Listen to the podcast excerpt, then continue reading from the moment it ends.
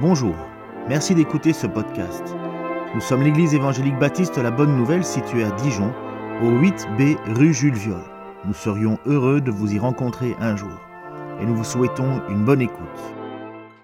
L'apôtre Pierre va écrire deux lettres.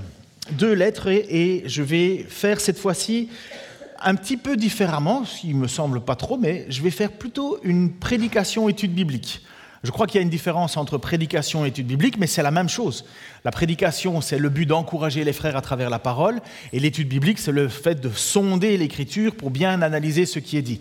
L'un ne va pas sans l'autre, on ne fait pas une prédication euh, qui n'est pas tirée de la parole, mais une étude biblique, on s'arrête, on va plus lentement. Et là, je vais essayer de faire euh, un peu plus lentement, ça veut dire que je vais sortir plusieurs versets par verset pour m'arrêter et pour bien, pour bien asseoir notre foi.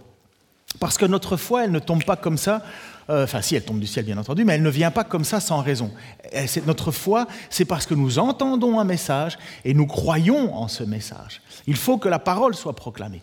Et puis, il y a encore beaucoup de choses qui découlent de cette parole et que vous découvrez petit à petit en grandissant. Vous avez compris que Jésus-Christ est le Seigneur, le Sauveur, et qu'il est mort pour vos péchés, ressuscité le troisième jour, déclaré Fils de Dieu avec puissance, et cela a fait de vous des enfants de Dieu. Mais qu'est-ce que cela implique? Et les apôtres avaient ce rôle-là d'enseigner l'Écriture. Allez, faites des nations des disciples, les baptisant et leur enseignant tout ce que je vous ai transmis. Et l'apôtre Pierre faisait partie de ces personnes. L'apôtre Pierre a même été celui vers qui Jésus a dit Occupe-toi de mon troupeau. Et il va écrire deux lettres. Donc euh, on va passer à l'image juste après, juste l'image avant, euh, la deuxième image d'Amaris. Oui, ben, voilà, celle où Jésus parle, donc Jean 21, 17. Je reviendrai en arrière déjà, c'est juste pour vous surprendre en haut, parce qu'il fait énormément chaud là en haut. Hein. Euh, je ne sais pas si vous avez déjà été en haut, euh, on s'assoupit très vite, hein. donc il faut les tenir en alerte. Il va dire, Jésus, quand il est au bord du lac de Galilée avec notre apôtre Pierre, vous savez, qui a été rétabli parce qu'il euh, il avait renié Jésus-Christ, le, regard s'était croisé, et Jésus va lui demander trois fois, la troisième fois, Simon, fils de Jean, as-tu de l'amour pour moi? Pierre fut peiné car c'était la troisième fois que Jésus lui demandait, as-tu de l'amour pour moi? Jésus lui, il lui répondit, Seigneur, tu sais que j'ai de l'amour pour toi, et Jésus lui dit, prends soin de mes brebis. Et donc quand on étudie les lettres de l'apôtre Pierre, il faut avoir en tête que le but de ces lettres, c'est le but de s'occuper, de prendre soin des brebis, de prendre soin du troupeau. Là, on pense que les écrits de Pierre doivent tourner aux alentours de 60, 65, euh, on prend une fourchette après Jésus-Christ, donc environ 30 ans après que Jésus-Christ soit parti. Euh, on pense que l'apôtre Pierre les a peut-être écrits à Rome, donc c'est à la fin de son parcours, en tout cas c'est la fin de son ministère euh, terrestre. il, va, il va partir au ciel, il va être avec le Seigneur, où une place lui a été prévue, mais c'est la fin de son ministère à l'apôtre Pierre. Et donc il va écrire ces deux lettres. Et dans ces deux lettres, il va mettre beaucoup de choses qui sont excessivement importantes pour nous. Il va, donc je vais commencer par le lire, le petit verset, donc on reprend la première, image. Pierre, apôtre de Jésus-Christ, salue ceux qui, que Dieu a choisis et qui vivent en hôte de passage, dispersés dans les provinces du Pont, de la Galatie, de la Cappadoce, d'Asie et de Bithynie. Dieu le Père vous a choisi d'avance conformément à son plan, et vous lui avez été consacrés par l'Esprit pour obéir à Jésus-Christ et être purifiés par l'aspersion de son sang. Que la grâce et la paix vous soient abondamment accordées. Ça, c'est l'introduction de sa première lettre. Et donc Pierre commence directement en disant Pierre, apôtre de Jésus-Christ. Lorsqu'il se présente, donc ça fait 30 ans euh, qu'il est là, les églises ont grandi, on va voir ça tout de suite, mais Pierre se présente, il ne tourne pas autour du pot, il est apôtre. Et d'ailleurs, Pierre, c'est certainement celui qui a la plus grande notoriété avec l'apôtre Paul. Pierre est très connu, c'est vraiment le, c'est pas pour rien que Jésus lui a donné cette mission et qu'à un certain moment l'apôtre Pierre et l'apôtre Paul se sont donné aussi une mission. L'apôtre Pierre va aller et se diriger vers les Juifs et Paul va se diriger vers les non-juifs. Et ils ont un ministère solide, puissant, ils sont reconnus, il n'y a pas de doute. Pourtant, euh, aujourd'hui, certains pensent que Pierre n'aurait pas écrit cela, ce seraient des gens qui auraient écrit au nom de Pierre et ainsi de suite. Mais on va revenir. Mais Pierre est apôtre parce que Jésus l'a choisi.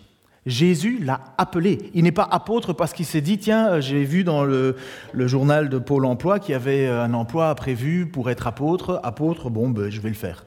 Non, c'est Jésus qui choisit ses apôtres. Et ça s'est passé en Matthieu chapitre 4, versets 18 à 20. Un jour qu'il marchait au bord du lac de Galilée, il est souvent présent, ce bord du lac de la Galilée, hein, puisque c'est là où Pierre euh, a dit, Jésus a dit, même tu donc ils sont de nouveau au bord du lac de Galilée, il vit deux frères. Simon, qu'on appelait aussi Pierre, et André, son frère, qui lançait un filet dans le lac, car ils étaient pêcheurs. Et il leur dit, Suivez-moi, et je ferai de vous des pêcheurs d'hommes. Ils abandonnèrent aussitôt leur filet et les suivirent. Donc l'apôtre Pierre, qui s'appelait autrefois Simon, d'ailleurs dans vos Bibles parfois vous avez marqué Simon-Pierre, euh, et ainsi de suite, ben, l'apôtre Pierre, il est là et Jésus-Christ accomplit un miracle avec les, filets. Ici, Matthieu euh, va au plus essentiel, mais il est appelé à suivre Jésus. Et c'est comme ça qu'il a commencé son ministère. Et que pendant trois ans, ils ont parcouru euh, des sentiers, des villages, ils ont parti partout. Il, a vu, il a vu Jésus-Christ, il a entendu Jésus-Christ, il a été enseigné, il a été repris, il a été exhorté. Mais l'apôtre Pierre est quelqu'un qui peut nous parler de Jésus parce qu'il le connaît profondément bien. Et donc, Certains ont, considéré que l'apôtre Pierre n'aurait pas écrit la première lettre. Donc ça c'est habituel quand on fait une introduction du livre, on donne un peu le contexte. Parce que le, grec que Pierre écrit, donc le, grec koiné qu'on utilise, est un beau grec. Vous savez, il y a des gens qui, qui parlent bien. Vous avez déjà lu des lettres de gens qui écrivent des, Enfin, par exemple, on a des auteurs qui écrivent très très bien, il y en a d'autres qui écrivent, bon, on est obligé de demander, mais qu'est-ce que tu veux dire Parce qu'on ne comprend pas. Mais l'apôtre Pierre écrit très très bien. Et certains ont suspecté que ce n'était pas lui qui aurait écrit ces lettres parce que justement son grec serait trop beau, euh, serait trop parfait, en disant ben, s'il était pêcheur, eh ben, il ne pouvait pas avoir une aussi bonne éducation. Alors, premièrement, c'est déjà présupposé que quelqu'un qui est pêcheur ne puisse pas avoir de la connaissance. Donc, c'est déjà ceux qui ont dit que ça ne viendrait pas de Pierre, c'est à leur argument. Et puis, une deuxième chose, c'est que Pierre, il, utilise un scribe. Euh, donc, un scribe, c'est un écrivain, quelqu'un qui écrit pour, et ce scribe s'appelle Sylvain. Alors, est-ce que le, fait qu'il soit à deux à écrire la lettre inspirée par l'esprit, bien entendu, euh, à une grande qualité de langage? Bref, ceux qui disent que les lettres ne viennent pas de Pierre, ben, leurs arguments ne sont pas très solides en fait. Donc on peut authentifier, comme il est dit à l'Écriture, Pierre, apôtre Jésus-Christ, c'est bien lui qui l'a écrit. Je dis ça parce qu'à l'époque, il y avait des gens qui se disaient de l'école de Pierre et qui écrivaient euh, des pseudépigraphes. Ça veut dire qu'on écrivait au nom de Pierre, mais ce n'était pas Pierre qui l'avait écrit. Là, c'est nous prenons, nous croyons que c'est bien les lettres que l'apôtre Pierre nous écrit. Pierre qui a cette mission de s'occuper du troupeau de Dieu. Ceci dit, il va dire au tout début, salue ceux que Dieu a choisis et qui vivent en hôte de passage, dispersés dans le province du Pont, de la Galatie, de la Cappadoce et l'Asie et de Bithynie. Alors je vais, je vais le prendre un peu à l'envers, le, le passage. Ça fait 30 ans que l'évangile a été proclamé. Ça fait 30 ans que Jésus est venu au milieu de nous et qu'il a annoncé son message et qu'il a donné cette mission alors aux apôtres, allez, faites des nations et des disciples. Ça fait 30 ans. En 30 ans, l'évangile a grandi, mais incroyablement. Alors je vous ai mis une petite image, normalement. Ouais, vous voyez? Bon, vous ne savez pas lire très ce qui est écrit, mais ce n'est pas grave. Est-ce que vous voyez ce qui est plus en orange sur l'image? Donc l'image en couleur, bien entendu. Eh bien, tout ce qui est un peu en orange, c'est là où, à la Pentecôte, donc euh, à la, mort, la résurrection de Jésus et puis l'Esprit qui descend sur les apôtres, à la Pentecôte, il y a beaucoup de Juifs qui sont à Jérusalem. Et au moment où il va y avoir le message qui va être proclamé à la Pentecôte, il va y avoir des gens qui disent, mais enfin c'est incroyable, on vous entend tous dans notre propre langue, et pourtant on vient de plein d'endroits. Alors je vous lis le passage. Or à ce moment-là, c'est Acte 2, 5, 11, or à ce moment-là, des Juifs pieux venus de toutes les nations du monde séjournaient à Jérusalem. En entendant ce bruit, ils accoururent en foule et furent saisis de stupeur, parce que les apôtres étaient en train de prêcher. En attendant ce bruit, en, effet, chacun d'eux les entendait parler dans sa propre langue. Dans leur étonnement, ils n'en croyaient pas leurs oreilles et disaient, Voyons, ces gens qui parlent ne viennent-ils pas tous de Galilée? Ils parlaient des apôtres, alors que là on est à Jérusalem. Comment se fait-il donc que nous entendions s'exprimer chacun notre langue maternelle? Et c'est là que j'ai mis les petits passages en, blanc plus blanc. Nous sommes de Parthes, de Mède ou Élamite, nous habitons la Mésopotamie, la Judée, la Cappadoce, le Pont ou la province d'Asie, la Phrygie ou la Pamphylie, l'Égypte ou le territoire de la Libye, près de Cyrène, ou bien nous vivons à Rome, nous sommes juifs de naissance ou par conversion, nous venons de la Crète ou de l'Arabie, et pourtant chacun de nous les entend parler dans sa propre langue des merveilles que Dieu accomplit. Certainement, à ce moment-là, Ces gens ont entendu l'évangile. Vous savez que dans le texte, il nous est dit que ce jour-là, 3000 personnes se sont converties. Après ça, il y en a eu 5000 qui se sont convertis. On sait qu'une partie est restée à Jérusalem, mais on sait qu'une grande partie est retournée chez eux. Ils sont retournés dans leur ville, dans leur village, des endroits où ils avaient été. Ils étaient descendus à, Jérusalem pour célébrer la Pâque et ils sont repartis. Et nous savons que ces chrétiens sont dispersés. Ils sont en diaspora, ils vivent un peu partout, comme les juifs à l'époque. Les juifs, comme vous voyez, ils disent nous sommes juifs de conversion ou de naissance, mais ils vivent pas uniquement en Israël, ils vivent partout. Et le peuple juif est le peuple le plus, le plus enfin en tout cas à l'époque, mais encore je crois qu'aujourd'hui avec les Italiens, c'est le peuple et les Chinois qui sont le plus éparpillés dans le monde entier. Ils sont partout. Et les Juifs de l'époque étaient partout. Et certainement, quand ils se sont convertis, ces croyants, ils sont repartis chez eux et ils ont annoncé l'évangile.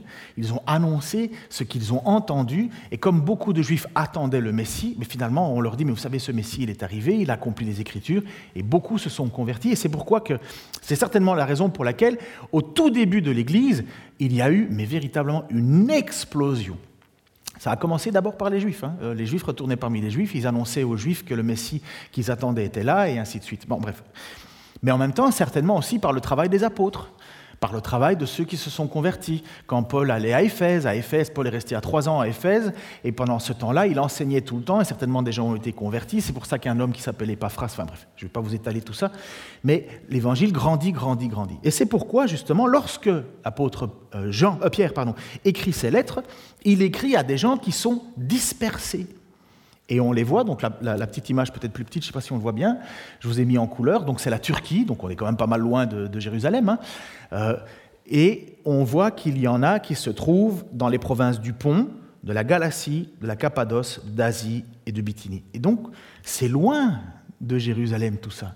Et ça veut dire qu'en 30, lorsque l'apôtre Pierre écrit sa lettre, il y a des chrétiens partout là-bas. Et il va dire des choses qui sont excessivement importantes il va dire au premier verset, je reviens, Salut ceux que Dieu a choisis et qui vivent en hôtes de passage dispersés. Pierre écrit, accrochez-vous, il y en a certains, je sais que ça ne vous plaît pas, Pierre écrit, ou en tout cas ça, vous, ça, met mal à l'aise, à ceux que Dieu a choisis.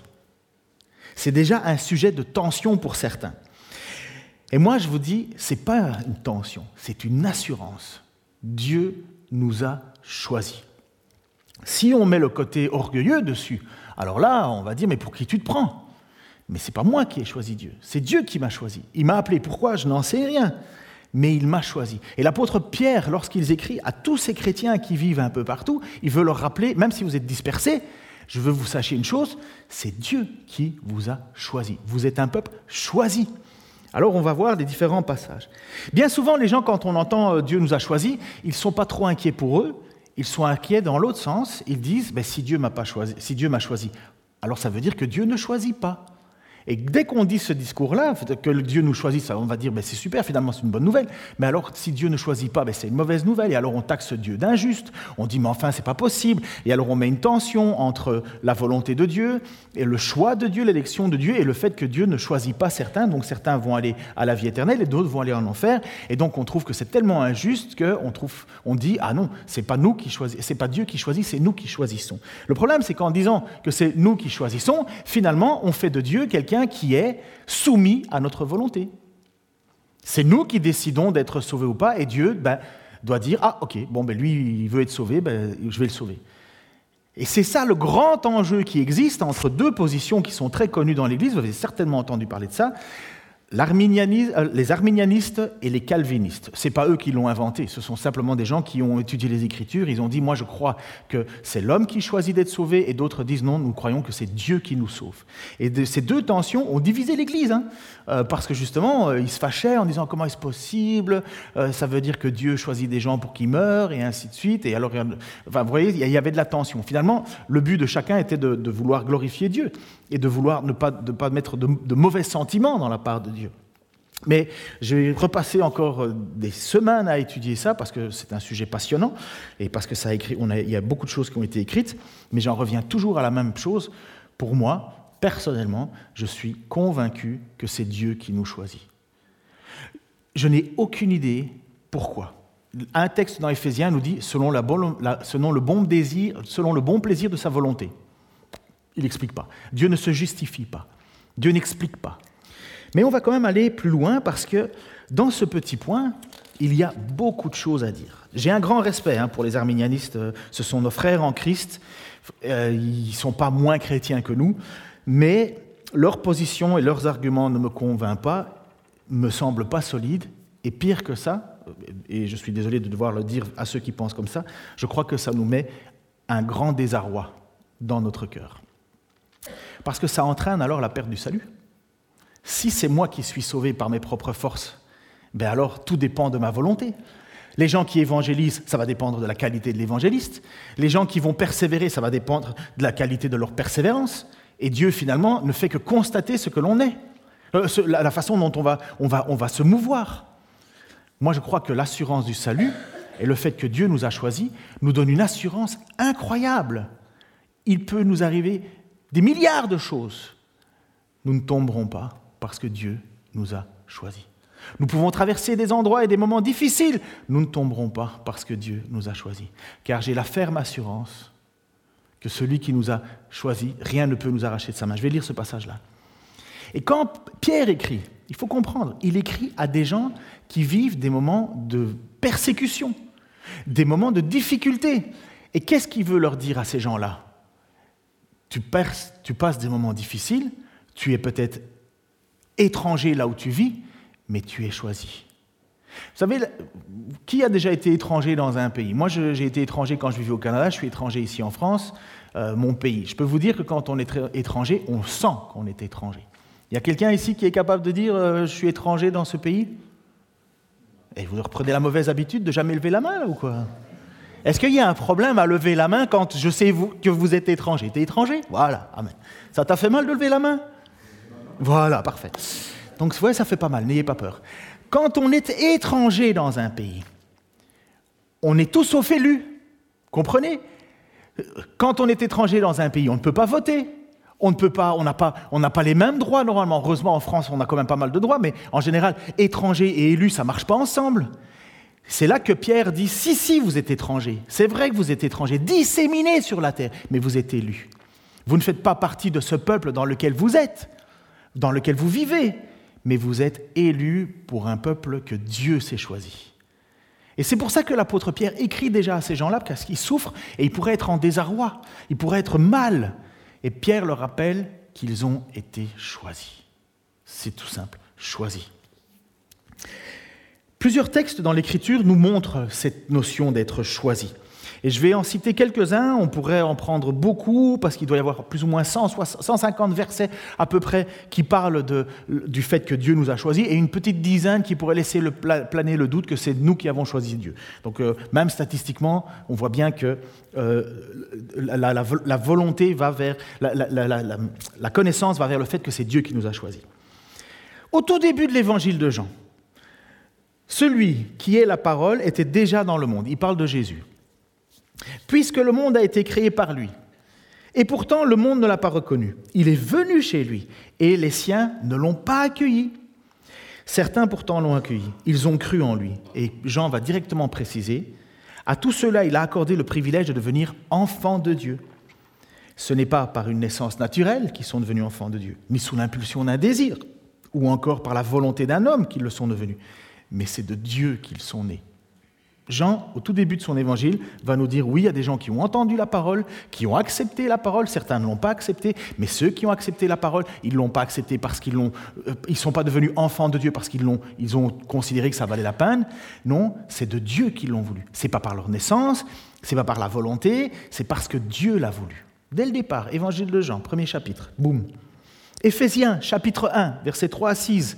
Ça, c'est l'apôtre Paul qui va écrire à cette église d'Éphèse. Loué soit Dieu, le Père de notre Seigneur, Jésus le Christ, car il nous a comblés de bénédictions de l'Esprit dans, dans le monde céleste, qui toutes sont en Christ. Alors, et bien, en lui, pardon, en Christ, donc, bien avant de poser les fondations du monde, il nous avait choisis pour que nous soyons saints et sans reproche devant lui. Puisqu'il nous a aimés, il nous a aussi destinés d'avance à être ses enfants, qu'il voulait adopter par Christ. Voilà ce que dans sa bonté il a voulu pour nous, afin que nous célébrions la gloire de sa grâce qu'il nous a accordée en son Fils bien-aimé. Voilà l'apôtre euh, Jean qui va nous, euh, Paul, je les aurais tous dit, qui dit clairement que avant la fondation du monde, Dieu avait déjà décidé de cela. Qu'est-ce qu'on peut dire avant la fondation du monde? Dieu nous avait déjà élus avant la fondation du monde, avant même que nous ayons pu comment être le bien ou le mal. Il nous avait décidé, il s'était choisi un peuple. Euh, je pourrais vous expliquer quelque chose qui, si je vous dis que Dieu est intemporel, qu'est-ce que ça veut dire pour vous? Intemporel. Il n'est pas soumis au temps. Est-ce que vous êtes capable de penser à quelque chose qui n'est pas soumis au temps? C'est impossible. Nous sommes, nous sommes enclavés dans le temps, nous. Le temps, c'est quelque chose qui est finalement notre ennemi. C'est évidemment, c'est la chose de laquelle Dieu veut nous libérer, puisque nous sommes plus, nous sommes plus éternels, nous sommes euh, mortels. Et Dieu, lui, est éternel. Dieu ne se couche pas le soir pour se réveiller le matin. Dieu, il n'y a pas de temps. Bon, il y a des physiciens qui se cassent la tête avec ça, mais il n'y a pas de temps. Dieu n'est pas soumis au temps. Dieu n'a pas attendu que tu, que tu te convertisses. Dieu a fait un choix. Il a fait un choix. Il a préconnu. Il a décidé d'avance ce que nous allons faire. Il n'était pas là en train d'observer en se disant tiens, est-ce qu'ils vont me choisir, pas me choisir? Il n'a pas fait le pari de votre choix. Il est éternel. Il n'y a pas de temps. Dieu est éternel. Creusez ça, vous allez voir, ça en donne le tournis. C'est totalement hors de notre pensée. Mais il nous dit, dans son texte, avant de poser les fondations du monde, il nous avait déjà choisis pour que nous soyons saints et sans reproche devant lui. Et pour moi, le texte que Paul va adresser à euh, donc à l'église de Rome est pour moi le texte qui va le mieux parler dans le sens de euh, l'épître de Pierre, enfin de ce qu'on va voir à travers Pierre. Et c'est un texte qu'on utilise bien souvent très mal. Bien souvent, on se tape une petite, petite, tape dans le dos en disant Oh, mais de toute façon, tout concourt au bien de ceux qui aiment Dieu. Donc tu vas voir euh, ta maison, tu vas la voir. Moi, je peux vous dire qu'il y a une maison qu'on va avoir, oui, mais elle est au ciel. je ne dis pas qu'on n'aura pas la maison ici, mais ceux qui utilisent ce texte le sortent de son contexte pour en faire un prétexte. Romains chapitre 8, versets 28 à 39. Nous savons en outre que Dieu fait concourir toutes choses au bien de ceux qui l'aiment, de ceux qu'ils ont été appelés conformément au plan divin. En effet, ceux que Dieu a connus d'avance, il les a aussi destinés d'avance à devenir conformes à l'image de son Fils, afin que celui-ci soit l'aîné de nombreux frères. Ceux qu'il a destinés, il les a aussi appelés à lui. Ceux qu'il a ainsi appelés, il les a aussi déclarés justes. Et ceux qu'il a déclarés justes, il les a aussi conduits à la gloire. Que dire de plus? Si Dieu est pour nous, qui se lèvera contre nous? Lui qui n'a même pas épargné son propre Fils, mais l'a livré pour nous tous.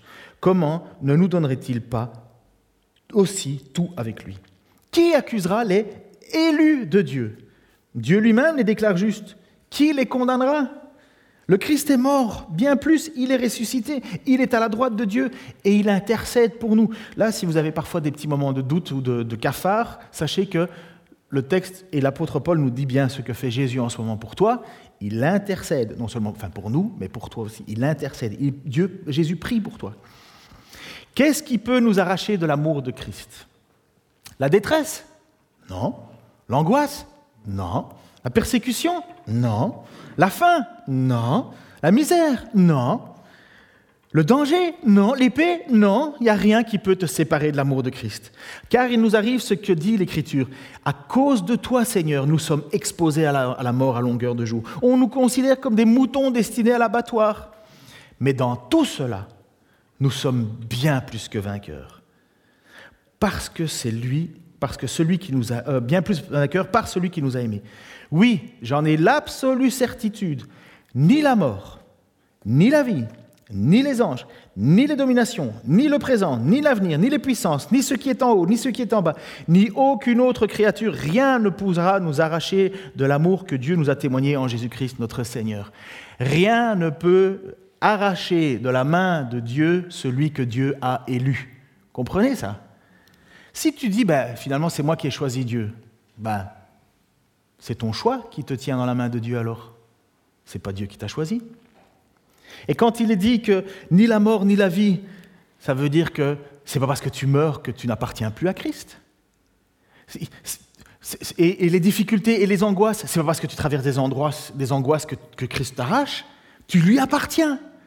Il t'a choisi. N'oubliez jamais, nous ne pouvons pas nous vanter de cela. Pourquoi te vantes-tu de quelque chose que tu n'as pas pu avoir, comme si tu, tu l'avais eu par toi-même?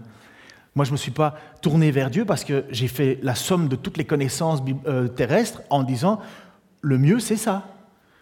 J'ai été confondu dans mon péché, j'ai cherché Dieu à tâtons au début, et puis Dieu s'est révélé à moi, tout simplement. Et aujourd'hui, je ne peux pas imaginer une seule seconde vivre sans Dieu. Mais pourtant, j'ai bien des moments de doute aussi, j'ai des moments de, de, difficulté, mais je suis tenu parce que Dieu nous a appelés. Je ne l'ai pas choisi. Je ne peux dire qu'une seule chose, merci. Merci. Et je peux faire une chose, je peux prier pour mes frères et sœurs qui ne, ou, enfin, ou ma famille ou mes amis. Je peux prier, Seigneur, pardonne-leur. N'oubliez pas, c'est pas dans la Bible que t'accepte Jésus dans son cœur. Si vous voulez prier pour quelqu'un, priez pour que Dieu ait pitié de lui. C'est pas mauvais, prier comme vous voulez, mais je, veux que vous compreniez que la prière pour sauver quelqu'un, c'est Seigneur, aie pitié de lui. Comme quand Étienne était lapidé, pardonne-leur, ils ne savent pas ce qu'ils font. Comme quand Jésus était sur la croix, pardonne-leur. Et nous prions pour que Dieu se révèle à certaines personnes. C'est lui qui décide. C'est lui qui décide. Nous pouvons prier pour que les gens euh, soient disposés. On peut prier pour que les gens soient prêts à écouter. Mais la prière solide, c'est Seigneur, pardonne-lui, qu'il puisse se mettre avec nous et te louer, et t'adorer, te chanter, te célébrer avec nous. Interviens. Je dois faire juste une petite chose. Hop. Hop.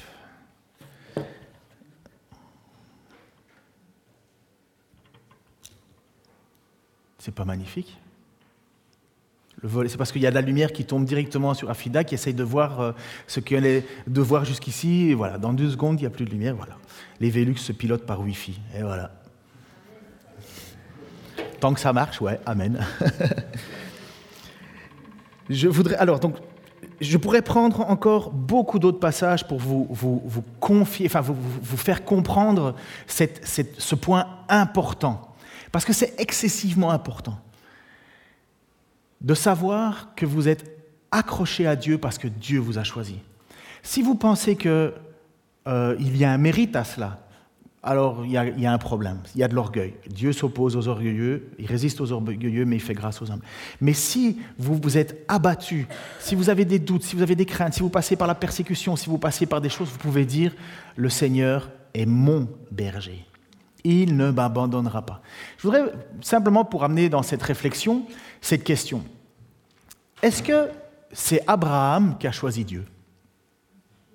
Est-ce que c'est Adam qui a choisi Dieu? Est-ce que c'est Paul qui a choisi Dieu? Paul, l'apôtre Paul, il n'a pas eu trop le choix. Hein. il marchait euh, sur Damas et bouf Il est, il est Est-ce qu'il a, il a eu son mot à dire? Non? Personne ne se pose de questions pour lui, pour eux. Mais pour Adam, est-ce qu'il y a quelqu'un qui se pose la question en disant Ah, tiens, Adam, il n'a pas eu le choix, hein, c'est vraiment pas cool mais non, c'est Dieu. C'est Dieu qui avait créé les choses à l'origine.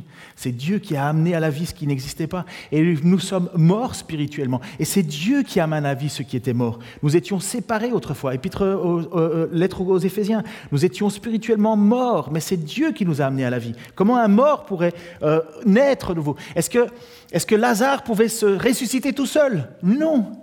Impossible. Et cette, cette idée-là d'être ramené à la vie, c'est cette idée-là qui est dans l'idée de l'élection, le choix, le, fait que Dieu ait posé ce regard sur nous. Et pourtant,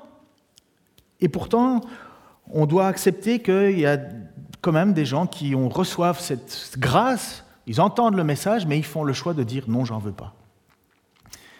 Ils entendent ce message, mais ils disent non, j'en veux pas. Et qu'est-ce qu'on fait avec ces personnes-là? Alors, est-ce que Dieu va les forcer? Ou est-ce que Dieu va les obliger? Non, je pense que c'est exactement comme, euh, euh, Jésus va dire dans Matthieu chapitre 23, verset 37, lorsqu'il va avec ses apôtres, il a maudit le figuier, vous vous souvenez, le figuier qui portait pas de fruits, et ainsi de suite. Il regarde Jérusalem de haut, et il dit à un certain moment, Ah, Jérusalem, Jérusalem, toi qui fais mourir les prophètes et qui tues à coups de pierre ceux que Dieu t'envoie. Combien de fois j'ai voulu rassembler tes habitants auprès de moi comme une poule rassemble ses poussins sous ses ailes, mais tu ne l'as pas voulu. Et je crois qu'il y a là une tension, quelque chose qui, qui est devant nous, devant nos yeux, et qui nous, nous, nous laisse un peu perplexes.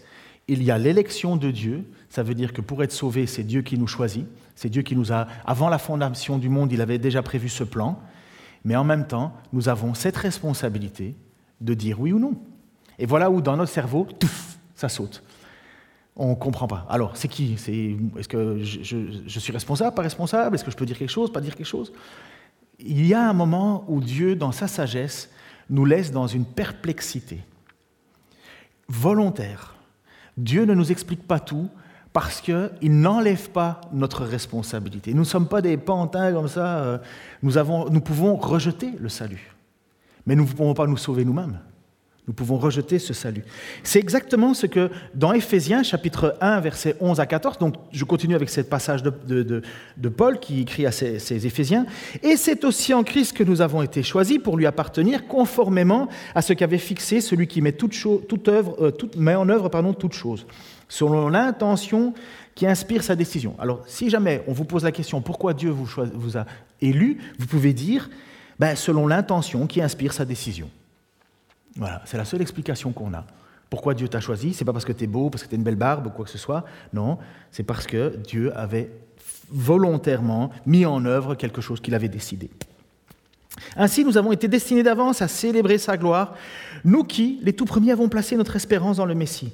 Et écoutez ceci, en Christ, vous aussi, vous avez entendu le message de la vérité, donc il faut bien entendre quelque chose, cet évangile qui vous apportait le salut. Oui, c'est en Christ que vous avez cru, vous avez obtenu euh, l'Esprit Saint qui a été promis par lequel il vous a marqué de son sceau pour lui appartenir. Et donc nous voyons cette dynamique. Dieu nous a choisis avant, la fin du, avant le, commencement du monde. Nous avons entendu un message, ça veut dire que quelqu'un a dû nous le proclamer, il a fallu que quelqu'un nous annonce ce message, il a fallu que, que quelqu'un nous parle de qui est Jésus. Vous avez entendu le message de l'Évangile, et voilà notre responsabilité nous y avons cru. Et si nous y avons cru, ça veut dire que nous sommes scellés. Vous avez obtenu de Dieu l'Esprit Saint qu'il avait promis par lequel, euh, et par lequel il vous a marqué de son sceau pour lui appartenir. Donc il y a un moment, il y a une décision, il y a un choix qui doit être fait. Mais Dieu, dans, sa, dans son omniscience, enfin, c'est même pas une question que Dieu savait le choix qu'on allait faire, c'est que Dieu avait décidé de toute chose. Il, il a fallu que le message vienne à toi, que tu entendes ce message et que tu y répondes par la positive. Et c'est à ce moment-là où tu as entendu ce message et tu dis oui, j'y crois, oui, je, je, mets ma, foi en Jésus-Christ. L'apôtre Paul dit, va dire si tu déclares de ta bouche que Jésus-Christ est le Seigneur et si tu crois dans ton... Non, si tu crois dans ton... Ah, l'inverse. Si tu, déclares, si tu crois dans ton cœur que Jésus-Christ est le Seigneur et si tu déclares de ta bouche que Jésus-Christ est ressuscité, tu es sauvé. Ce n'est pas juste une phrase blablabla que tu dis juste deux minutes avant de mourir. Hein. C'est, véritablement le fait que tu as une conviction, tu y as cru, tu as placé. Et parce que tu crois cela, tu es marqué. À quel moment tu es marqué? Dieu savait de toute éternité. Mais nous, dans notre espace-temps, il a fallu qu'on prenne une décision. Et c'est pour ça, parce qu'un des arguments qu'on a reproché aux calvinistes, c'était de dire, bah alors, si les gens sont sauvés d'avance, pourquoi on irait les évangéliser? Ah ben c'est facile, bah ouais, l'aude à la fainéantise, quoi. Parce que c'est la mission que Dieu t'a donnée. Allez, faites des nations des disciples, parce que c'est le moyen fou que Dieu a utilisé, la prédication de la parole, parce que c'est la puissance de Dieu pour ceux qui sauvent, et parce que Dieu n'a pas voulu euh, vivre sans nous, il, a décidé de nous utiliser, il a décidé d'envoyer ses enfants. Et vous savez ce que pour moi, le, bonheur, c'est que parmi les élus, euh, parmi ceux que tu vas, à qui tu vas prêcher, ceux qui ont le désir d'évangélisation, Dieu te dit, comme il l'a dit à travers l'apôtre euh, Paul, il y a encore un peuple nombreux dans cette ville. Je peux prêcher l'évangile parce que dans, ce monde qui est devant moi, il y en a qui vont entendre cet évangile et qui vont y répondre. Et ça ne dépend pas de ma qualité d'orateur, ça ne dépend pas de ma qualité d'argumentation. Ce qui fait, c'est que Dieu les a choisis et ils n'attendent qu'une seule chose, c'est d'entendre ce message pour pouvoir y croire. Et ça, c'est notre responsabilité. L'Église a cette mission d'être témoin de Jésus-Christ. Allez, faites des nations mes disciples.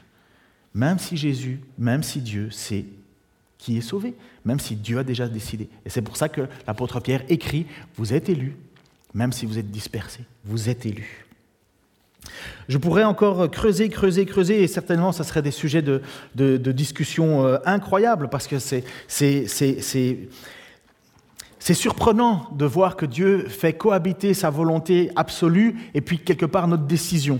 Et on, nous, dans notre façon de penser, ça, bloque. Il y a quelque chose qui nous dépasse. Mais nous ne pouvons pas aller plus loin dans l'explication que de... On ne peut pas diminuer la, responsabilité, la souveraineté de Dieu, mais on ne peut pas non plus, et on ne peut pas non plus nier que l'homme a une responsabilité. Alors on doit faire jouer les deux. On doit faire jouer les deux, et ça semble dans notre tête inconciliable, mais pas pour Dieu. Pas pour Dieu. Mais c'est important de savoir que Dieu nous a connus d'avance. Parce qu'il va dire au verset 2, euh, Dieu le Père vous a choisi d'avance, conformément à son plan, et vous lui avez été consacrés par l'Esprit pour obéir à Jésus-Christ et être purifiés par l'aspersion de son sang. Que la grâce et la paix vous soient abondamment accordées. Ce choix que Dieu a fait envers nous, cette élection que Dieu vous a choisi d'avance, elle implique une responsabilité, une conséquence. Et c'est une conséquence qui prouve que nous sommes sauvés. Et c'est quoi? L'obéissance. Dieu sauve un rebelle, pas pour qu'il reste rebelle. Dieu sauve quelqu'un qui était désobéissant à sa parole pour qu'il obéisse à sa parole. Si quelqu'un n'obéit pas à la parole de Dieu, il y a une grande question à se poser sur son salut. Dieu n'a pas élu quelqu'un pour qu'il fasse celui bon lui semble, comme il a envie, comme ça le tente, parce qu'il a envie. Non, nous sommes sauvés et nous devons être obéissants. Pour, nous ne devons plus être repels à Dieu, nous devons obéir à Dieu. C'est la raison pour laquelle on est appelé. Et la marque du chrétien authentique, c'est son obéissance. S'il n'y a pas d'obéissance, ça veut dire on ne lui appartient pas. Il y a une différence entre obéissance et chute. Si tu connais la parole de Dieu et que tu dis Ah non, pas ça, ben, il y a un problème. Parce que justement, Dieu nous a élus avant la fondation du monde. Dans quelle raison? Il vous a choisi d'avance, il le dit, conformément à son plan, et vous lui avez été consacré par l'Esprit pour obéir et être purifié. C'est le choix, c'est ce plan que Dieu déroule. Et c'est pourquoi l'Église, il faut comprendre, et il y a une grande tension en ce moment. Et je vous ai déjà dit que un des gros problèmes avec nos églises aujourd'hui, c'est que nos églises, on essaye de mettre ça comme de la démocratie. En fait, l'Église va décider ce qui lui plaît ou ce qui ne lui plaît pas. Mais ce n'est pas comme ça que Dieu a prévu les choses. Jamais. Dieu a prévu depuis toute éternité de, choisir son peuple et d'intégrer l'Église ou le peuple de Dieu à l'époque pour qu'il obéisse à ses conducteurs, qui normalement, ces conducteurs obéissent à Dieu. Mais ce n'est pas une démocratie, l'Église. L'Église, c'est un endroit où ceux qui veulent obéir à la parole de Dieu se réunissent, vivent ensemble et marchent ensemble. Et c'est pourquoi il y a de la discipline dans une Église et dans les textes bibliques. C'est que si quelqu'un ne veut pas obéir à ce qui est dit, en général, c'est soit faux enseignements, donc on invente des doctrines, on amène, des doctrines qui sont étrangères à la parole, et ça, les responsables des anciens, on l'a vu, hein, les presbyterios, épiscopos et poïmènes, vous vous souvenez de ça, eux ont le rôle de vérifier ce qui est enseigné, et si c'est contraire à la doctrine, on écarte. Ou bien tu te repens, ou tu t'écartes. Parce que c'est tellement important la parole. Et vous allez le voir tout de suite. Et puis la deuxième chose, ce sont ceux qui brisent l'unité. Ce sont ceux qui font de la division dans une église. Là aussi, l'apôtre Paul, il ne tourne pas autour du pot. Il dit dehors. Mais après, on peut commettre des erreurs, on peut, faire, on peut, on peut, on peut rater certaines choses. Mais s'il y a toujours cette idée de repentance et de pardon, c'est l'Église. L'Église n'est pas le club des parfaits. Ah, au bout d'une heure, on a vite compris. Hein. Faites une discussion à table, vous allez voir. Hein. Mettez deux, trois petits sujets. Alors, euh, le port du masque, complot, pas complot? Ce n'est que... Ça n'existe pas ici. Bref, le chrétien est appelé et choisi dans le but d'obéir. L'Église est le peuple de ceux qui obéissent à Dieu. C'est pas qu'on le fait parce que ça nous tente ou parce qu'on en est convaincu. C'est l'essence même d'un chrétien, l'obéissance. Et il dit dans son texte que Dieu nous, a purifiés par l'aspersion de son sang.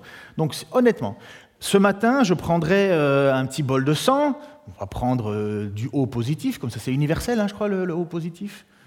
Ouais, c'est le sang qu'on peut donner à tout le monde, hein, je crois. Au négatif. Mais je comprends jamais. Quelque chose de positif et négatif, quelque chose de négatif et positif. Je prendrai du sang et je le jetterai comme ça sur vous. Qu'est-ce que vous feriez, vous? Qu'est-ce que vous diriez? Premièrement, certains vont dire bah, Je suis bien content de ne pas avoir enlevé mon masque. Deuxièmement, vous feriez Oui, mais le problème, c'est que ça s'est passé.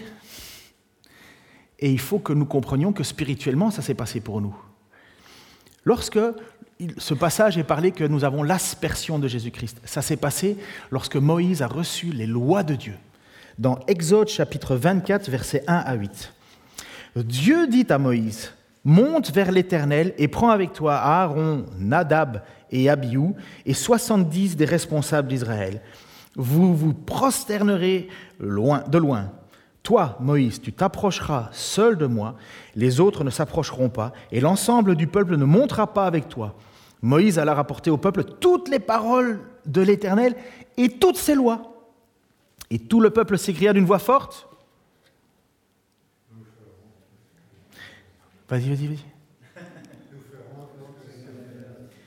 Moïse mit par écrit toutes les paroles de l'Éternel. Le lendemain de bonne heure, il bâtit un autel au pied de la montagne et dressa douze pierres pour les douze tribus d'Israël, puis il chargea les jeunes gens d'Israël d'offrir à l'Éternel des holocaustes et des taureaux en sacrifice de communion. Il recueillit la moitié du sang versé dans des récipients et répandit l'autre moitié sur l'autel.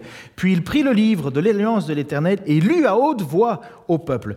Les Israélites déclarèrent, Nous ferons tout ce que l'Éternel a dit nous obéirons à toutes ces paroles. Alors Moïse prit le sang et en aspergea le peuple.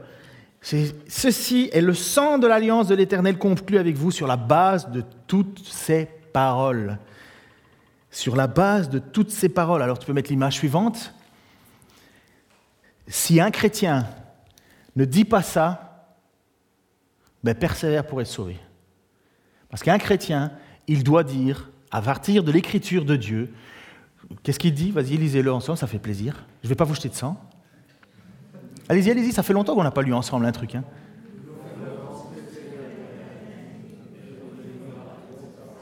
Amen, comme à l'époque, le peuple qui est devant Moïse et qui dit Nous obéirons aux paroles de l'Éternel, nous ferons tout ce que l'Éternel nous a dit, nous obéirons à toutes ces paroles. Et qu'est-ce que Jésus fait à partir de là? Il prend son sang et il te le jette dessus. Et il te dit parce que tu as décidé d'obéir, je te purifie par mon sang. Purifier, ça veut dire j'ôte tes péchés. Et en même temps, je scelle cette alliance. Vous comprenez la tension là?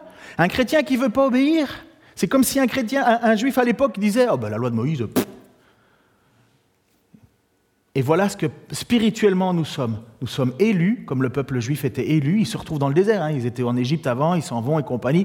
Dieu reçoit, Dieu donne la loi, la loi à Moïse. Moïse lit la loi et finalement, le peuple s'engage en s'engageant en disant oui, je veux obéir aux paroles. Est-ce que c'est ce que tu veux toi personnellement? Je sais que dans votre tête vous avez dit oui. Il y a des églises où il y a des gens, il faut les calmer en disant arrête de dire amen sans arrêt. Hein. Parce qu'il y a des fois, tu dis amen, tu n'écoutes même pas ce que je dis.